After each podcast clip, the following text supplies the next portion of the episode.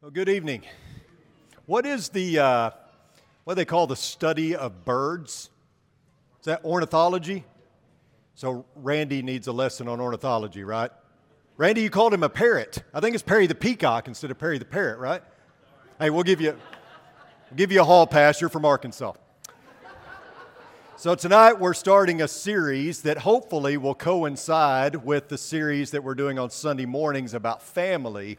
We're talking about Isaiah's words in Isaiah chapter 6, Here I am, Lord, send me. And we're talking about that response by Isaiah, but we're talking about two others before that that maybe we see in our culture somewhat today and even within the church. And tonight we're looking at Here I am, don't send me. Can you think of a character in the Bible who exemplified this attitude? Any guesses who we're talking about tonight? Who? Jonah, yeah, very good. Yeah, that's it. I mean, there's more than one. You know, it reminds me of when we were living in Cassville, Missouri.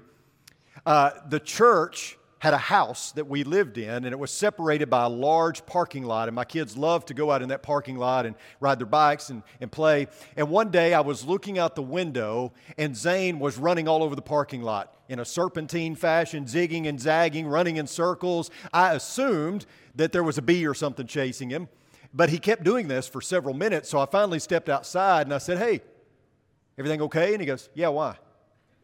I said, Well, you're, you're running around like a madman. He said, I'm, I'm trying to get away from my shadow. You ever tried to do that? You ever tried to run from your shadow? It's, it's impossible, right? And that's what Jonah was essentially doing. He wasn't running from a shadow, he was running from God, and it too is impossible. Turn with me to the book of Jonah. We're going to look there. First, we're going to look at Isaiah chapter 6, verse 8, which forms the basis for this series. Then I heard the voice of the Lord saying, Whom shall I send, and who will go for us? Then I said, Here I am, send me. I believe our attitude, our mantra, our livelihood as Christians should be this. This is the battle cry for all Christians everywhere for all time. Here I am, Lord, send me. Doesn't matter where you want to go, doesn't matter if you agree with where you're being sent. Our only attitude should be, Here I am, Lord, send me. Jesus is our example of this, of course. John chapter 20, verse 21, he states, As the Father has sent me, I also send you. Jesus was sent, the apostles were sent. And that charge has come down through the ages to you and me we have been sent as well. And we've We've heard it said over and over again. I've even said it in cliche form. You were not saved to sit, you were saved to serve. Being a Christian means that we enlist in the Lord's army. And enlisting in the Lord's army includes going to those who are lost because if not us, who, right? If we are to be ambassadors of Christ, we may be the only Bible someone reads.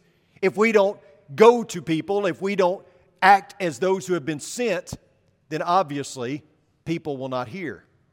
God told Jonah to go. Go to Nineveh and cry against it. Understand, God was not sending Jonah to some place that was easy and convenient. Nineveh would be uncomfortable. Nineveh was ruthless, it was corrupt, it was immoral, and they would have had no problem adding Jonah's body to the already heaping pile of carcasses. He was to go and cry out against the city. But that doesn't seem to be the primary reason why Jonah was upset about going, does it? No, it seems to be that Jonah wasn't too happy about going to Nineveh, all because he believed in the God of mercy. Jonah was not an unbeliever. Jonah believed in God and he believed that God was a benevolent God, and therein lied the problem. Jonah didn't believe that God should be showing mercy and grace to the Ninevites. What if they repent? What if they turn around? Then they wouldn't get what he felt that they deserved. Jonah was okay with God supplying him with grace and mercy, but not so much when it applied to the Ninevites. And that, and that attitude is really not uh, exclusive to Jonah. We see it with the religious leaders in Jesus' time, right? The Pharisees believed that, you know, the Jews were God's chosen people. They were his special people, and there was a special inheritance reserved for them. But the Gentiles, uh, they were nothing more than kindling to stoke the fires of hell. So Jonah's attitude is not unique to Jonah. But the first thing that you need to notice about Jonah is that he was not an unbeliever. He had faith. He knew the God that he served. And the picture that we have of Jonah is a man who served God. The problem is he wanted to serve God on his terms. When the storm raged out on the sea and the mariners were scared, Jonah asked him asked them to throw him overboard, but they refused. Look at what is written in Jonah chapter 1, verse 8. Then they said to him, Tell us now, on whose account has this catastrophe struck us? What is your occupation? And where do you come from? What is your country? And for what people are you? And Jonah responds with these words I am a Hebrew, and I fear the Lord God of heaven, who made the sea and the dry land. This is a profession of faith. Jonah is professing his faith in the one true God. Although he is running from God, he hadn't abandoned his faith in God, apparently. We might call this selective obedience. Like we talked about with the bag of trail mix, right? Pick out the parts you like, you discard the parts that you don't. Jonah confesses that he is indeed a Hebrew, that he does indeed fear God, the Creator. And the other sailors had to be confused by this, right? I mean, so why are you running from this God that you say you believe in, right? Why do you run from this God that you say you serve? Why are you going to all this trouble? Why are you putting all of us in danger if you are a believer? Jonah, of course, represents an inconsistent lifestyle. Obviously, we can learn from Jonah that consistent discipleship is what we should be after. We do great damage to our ability to reach people if what we profess doesn't match our livelihood or the way that we live. But I want you to notice the reaction of these men in verse 10 and following.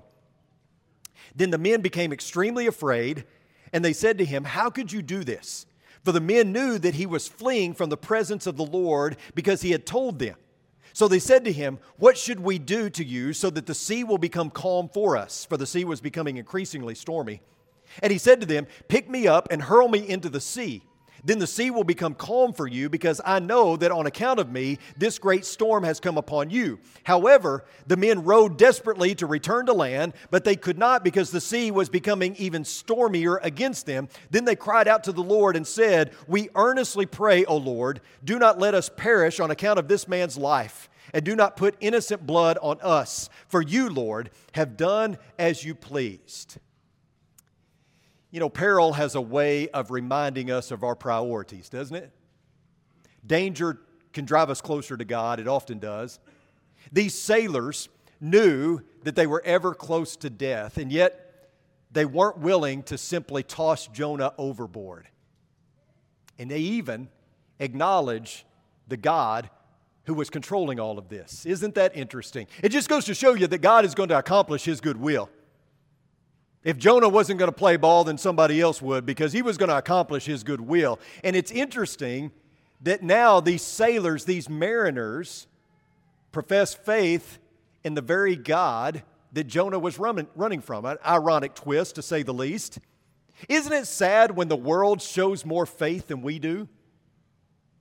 You ever been embarrassed by someone who is not a Christian, kind of taking you to task for what you did or didn't do? I remember very vividly, we were before a basketball game, I had all the kids gather up and we had a prayer. And after that prayer, I said something I shouldn't have in order to get them excited to go out and play the game. And after the game, a couple of the kids came to me. They weren't Christians. They came to me to say, Coach, we, we didn't really think that was, was good, what you said. And they were exactly right.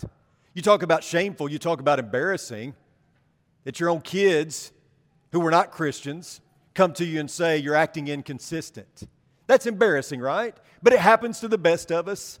We all fall into this, uh, you know, this, this, this um, uh, maybe this mentality or this attitude where we have this selective obedience, or maybe we do it unconsciously where we, you know, we want to do the right thing, but we're inconsistent in doing so. And sometimes we just blatantly ignore God's commands in favor of our own thing. But I want you to notice in verse 2 of chapter 4, Jonah prays a prayer. He says, Then he prayed to the Lord and said, Please, Lord, was this not what I said when I was still in my own country? Therefore, in anticipation of this, I fled to Tarshish since I knew that you are a gracious and compassionate God, slow to anger, and abundant in mercy, and one who relents of disaster. Jonah believed in the God of second chances. Jonah believed in the God of mercy. He also believed that there should be a limit as to who gets shown that grace and that mercy. God could bless Jonah all he wanted, but he wanted no part of, of God blessing Jonah's enemies. He wanted to set the terms. He had faith, but he also had a worldly mindset. He was trying to maybe keep one foot in each kingdom, which maybe we try to do at times as well. Jonah didn't agree with the way that God was handling things. And he certainly didn't want to be privy to God saving the lowly Ninevites, which is why he ran. The story of Jonah, I think, illustrates the value of consistency in our daily walk with God. I think it shows us that we must practice what we proclaim and, and all, those, all those things that we talk about when we talk about discipleship. An inconsistent lifestyle gives credence to those folks who are just looking for a reason not to follow. Many in our world cannot wait to catch us in an inconsistency or catch us in a hypocrisy so that they can say, See, I, I don't need God. I mean, they have God and they don't act any better than I do. No one is perfect, of course, and no one should be expected to be. However, I think we need to always be striving for consistency eh, so as not to give the world uh, a reason to dismiss us. I, I, think about this a lot, and in my prayer life, I, I pray to God in this respect. I, I want to be the best preacher that I can possibly be. And I always pray to God, use me so that when I leave this earth, I'm completely exhausted doing your work. If I'm going to be a tool for you to use, use me up. And may I always take advantage of the opportunities that you place before me to preach the gospel, to, to reach the lost. Use me up, God. And then in that same prayer, I, I, ask God always to help me be the best at it that I can possibly be. Help me be the most effective preacher or tool that I can possibly be. And do you know what, how I think you achieve that? I think the way that I can be the most effective tool possible is by being the most like Jesus I can possibly be. Because I think if I make it the goal, not to be a great preacher, but if I make it the goal to be a great man of God, if I make it the goal to be more like Jesus today than I was yesterday, if that's the goal, I'm going to be a better father. I'm going to be a better husband. I'm going to be a better preacher. Because this whole preacher thing, it, it's, it's icing on the cake. I mean, the best thing is that I'm a child of God, right? That I'm rescued, that I have a hope, an inheritance. The preaching stuff is extra, and it's great. It's a wonderful extra, it's a great bonus. But first and foremost, I'm a child of God. And if I strive to be the best child of God that I can possibly be, not because I want accolades from human beings, but because I want to make God proud, then I'm going to be the best at everything, right? You know, it's absolutely absurd to think that we can run from God. Yet that didn't stop Jonah from trying, and it hasn't stopped many people from trying to run from God. But what is the primary reason? Why would you ever run from God? I think sin probably pops into your mind as maybe the first thing. Sin is typically the motive to run. We talked about that this morning. What did Adam and Eve do when they realized that they were naked, that they were afraid, that there was shame? What did they do? They ran and hid, right? That's usually the natural response. When God called Jonah, he had a choice to make a choice between duty or desertion, a choice between obedience or obstinance. You can choose the path but you can't always choose the consequences. You can spend your entire life living the way that you want, but you can only spend it once, right? And Jonah learned a hard lesson when it comes to running away from God. Satan will always provide the transportation. When you're ready to move away from God, Satan will always provide you a vehicle. And you will always pay your own fare. Jonah paid the fare to hop a boat to Tarshish. But when you pay your own fare to run from God, you always end up spending way more than you ever thought. A tempest is raging, develops on the sea. This storm didn't just affect Jonah, it affected other sailors as well because sin does that. Sin has collateral damage. It often doesn't just affect you, it affects those around you, and it certainly did for Jonah. Jonah's desperate attempt to flee from God landed him in his own personal hell. This is the part of the story that usually gets the most attention, and it drives me nuts. Who cares if it's a whale or a fish or whatever kind of thing it was, right? He finds himself in the belly of it. And that's what happens all too often. Is that we run from God, we run from God, and we find that eventually we reach a dead end. And it's when we reach the dead end or the rock bottom that we realize there's nowhere else to turn. The only way we're going to get out of this is to run back to God, to go back in the direction that we were running from in the first place. And that's what happens with Jonah. He finds himself in the belly of this great fish. Most often, our problems that cause us to drift from God or run from God are problems with authority. We don't want God in control. We want to be in control of our own lives. That's what, that's what Jonah did. He wanted to be in control, he wanted to choose his own destiny. He didn't want to go to Nineveh. And he finds himself in the belly of this fish. And there, he prays one of the most beautiful prayers in all the Bible. Look at it with me. Verse 1 of chapter 2. I called out of my distress to the Lord, and he answered me. I called for help from the depth of Sheol. You heard my voice. For you threw me into the deep, into the heart of the seas, and the current flowed around me. All your breakers and waves passed over me. So I said, I have been cast out of your sight. Nevertheless, I will look again toward your holy temple. Water encompassed me to the point of death. The deep flowed around me. Seaweed was wrapped around my head. I descended to the base of the mountains. The earth with its bars was around me forever. But you have brought up my life from the pit, Lord my God.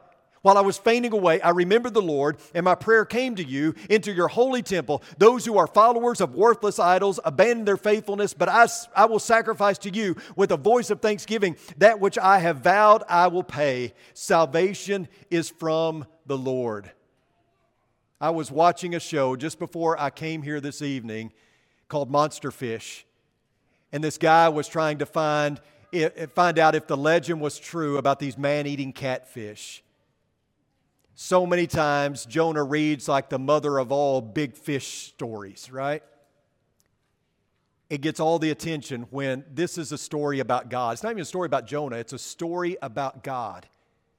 And I don't really concern myself with the, whether or not God can create a, a, fish or a whale or whatever big enough to swallow a man. I believe he can do that. If he can raise the dead, he can create a fish to swallow up Jonah. So Jonah finds himself in the belly of this fish and decides to do a U turn. He decides to run back towards the God he had been running from this whole time. Now, we know how the story plays out. It doesn't really have a happy ending, and I think that's on purpose. I think the story ends abruptly because I think there's some more things to consider there, and we won't get into all that this evening. But instead of running away from God, Jonah was now ready to run to God, and God, of course, would be waiting. It was absurd to think you could ever run from God in the first place. Why would you want to? But it took the depths of his own personal hell to realize that Jonah needed to do something different. Several years ago, probably 10 years ago now, I went to the Taylor County Jail to speak. And uh, I've done that before, not here, but I've spoken it in prison before. They, they put me in a room with 30 inmates, just us, locked in the room. I thought there'd be a guard or something. No, just us. And we're in the room, and I'm thinking, this is a tough crowd. I'm going to have to do good tonight. And so I told the story about the woman at the well in, in John chapter 4. And I related to them that story. And I talked to them about how this woman had three strikes against her. You know, she was a woman, she was a Samaritan, and she was living in sin. And yet, Jesus didn't cut her to pieces. He didn't verbally butcher her. He showed her love and compassion. She had been married five times, and she was currently living with a man she wasn't married to. And yet, Jesus showed her love and compassion because he wanted her to follow him. And so I went through that whole story, and, and at the end of it, I asked him, I said, Is it safe to say that all of you in this room have been living life on your own terms? And they said, Yeah. I mean, that, yeah, they all agreed. And I said, How's that working out for you? Obviously, it had led them to their own personal hell. And so then we talked about Jonah and the prayer he prayed from the belly of the great fish. And we talked about how you can do a U turn, how you got to just keep fighting, right? How you've got to, you know, there, as long as you've got breath in your lungs and, you know, as long as your heart is beating, you have opportunity.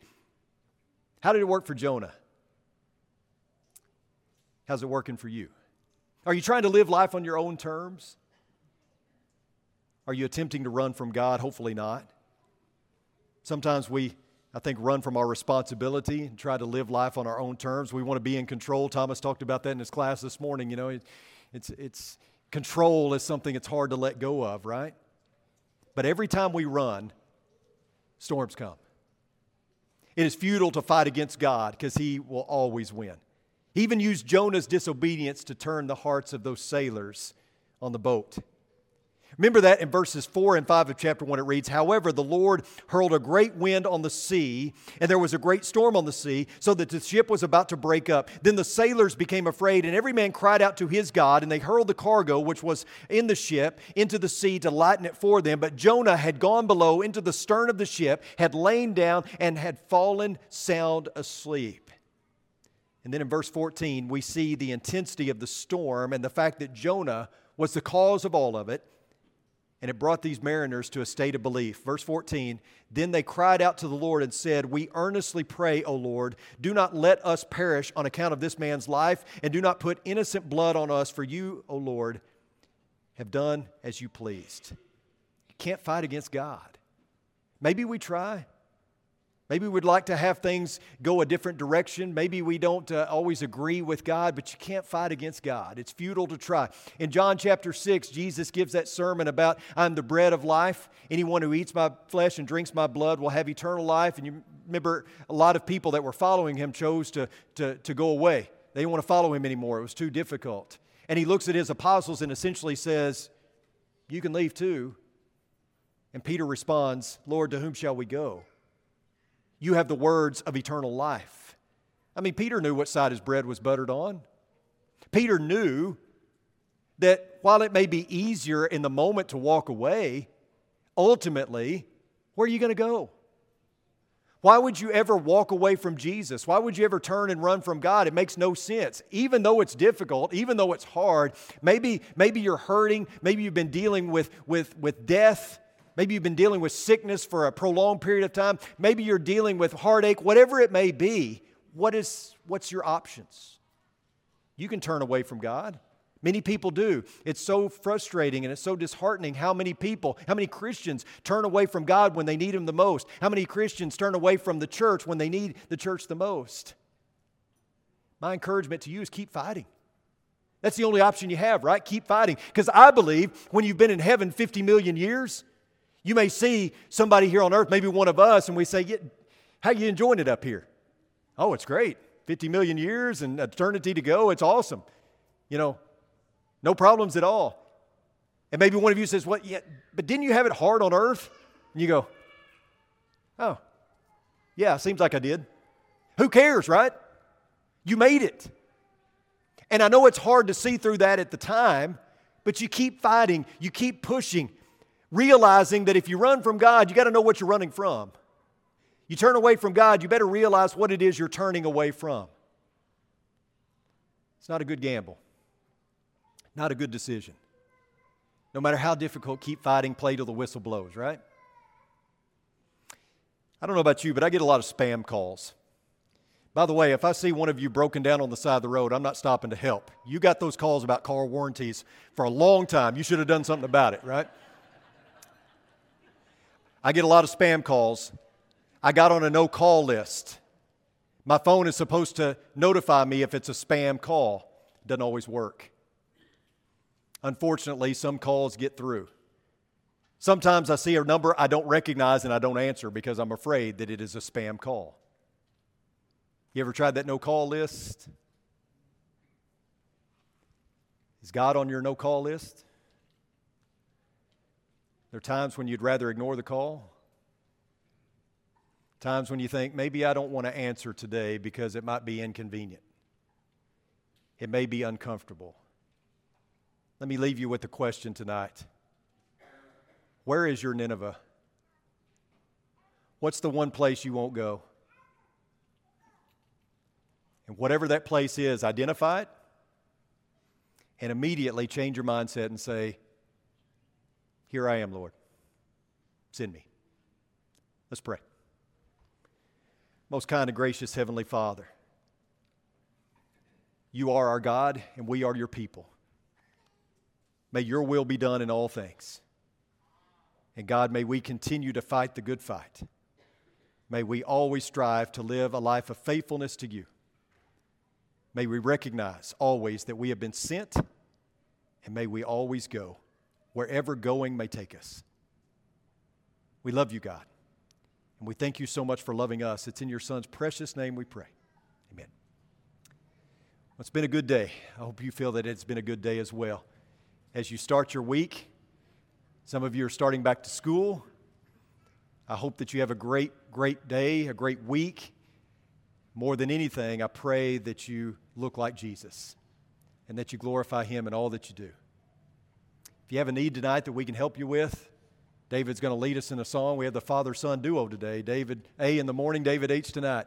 David's going to lead us in a song. If we can pray with you, if we can love on you, support you, if you're ready to put on Christ in baptism, next step in faith, whatever it is, won't you come as we stand? As we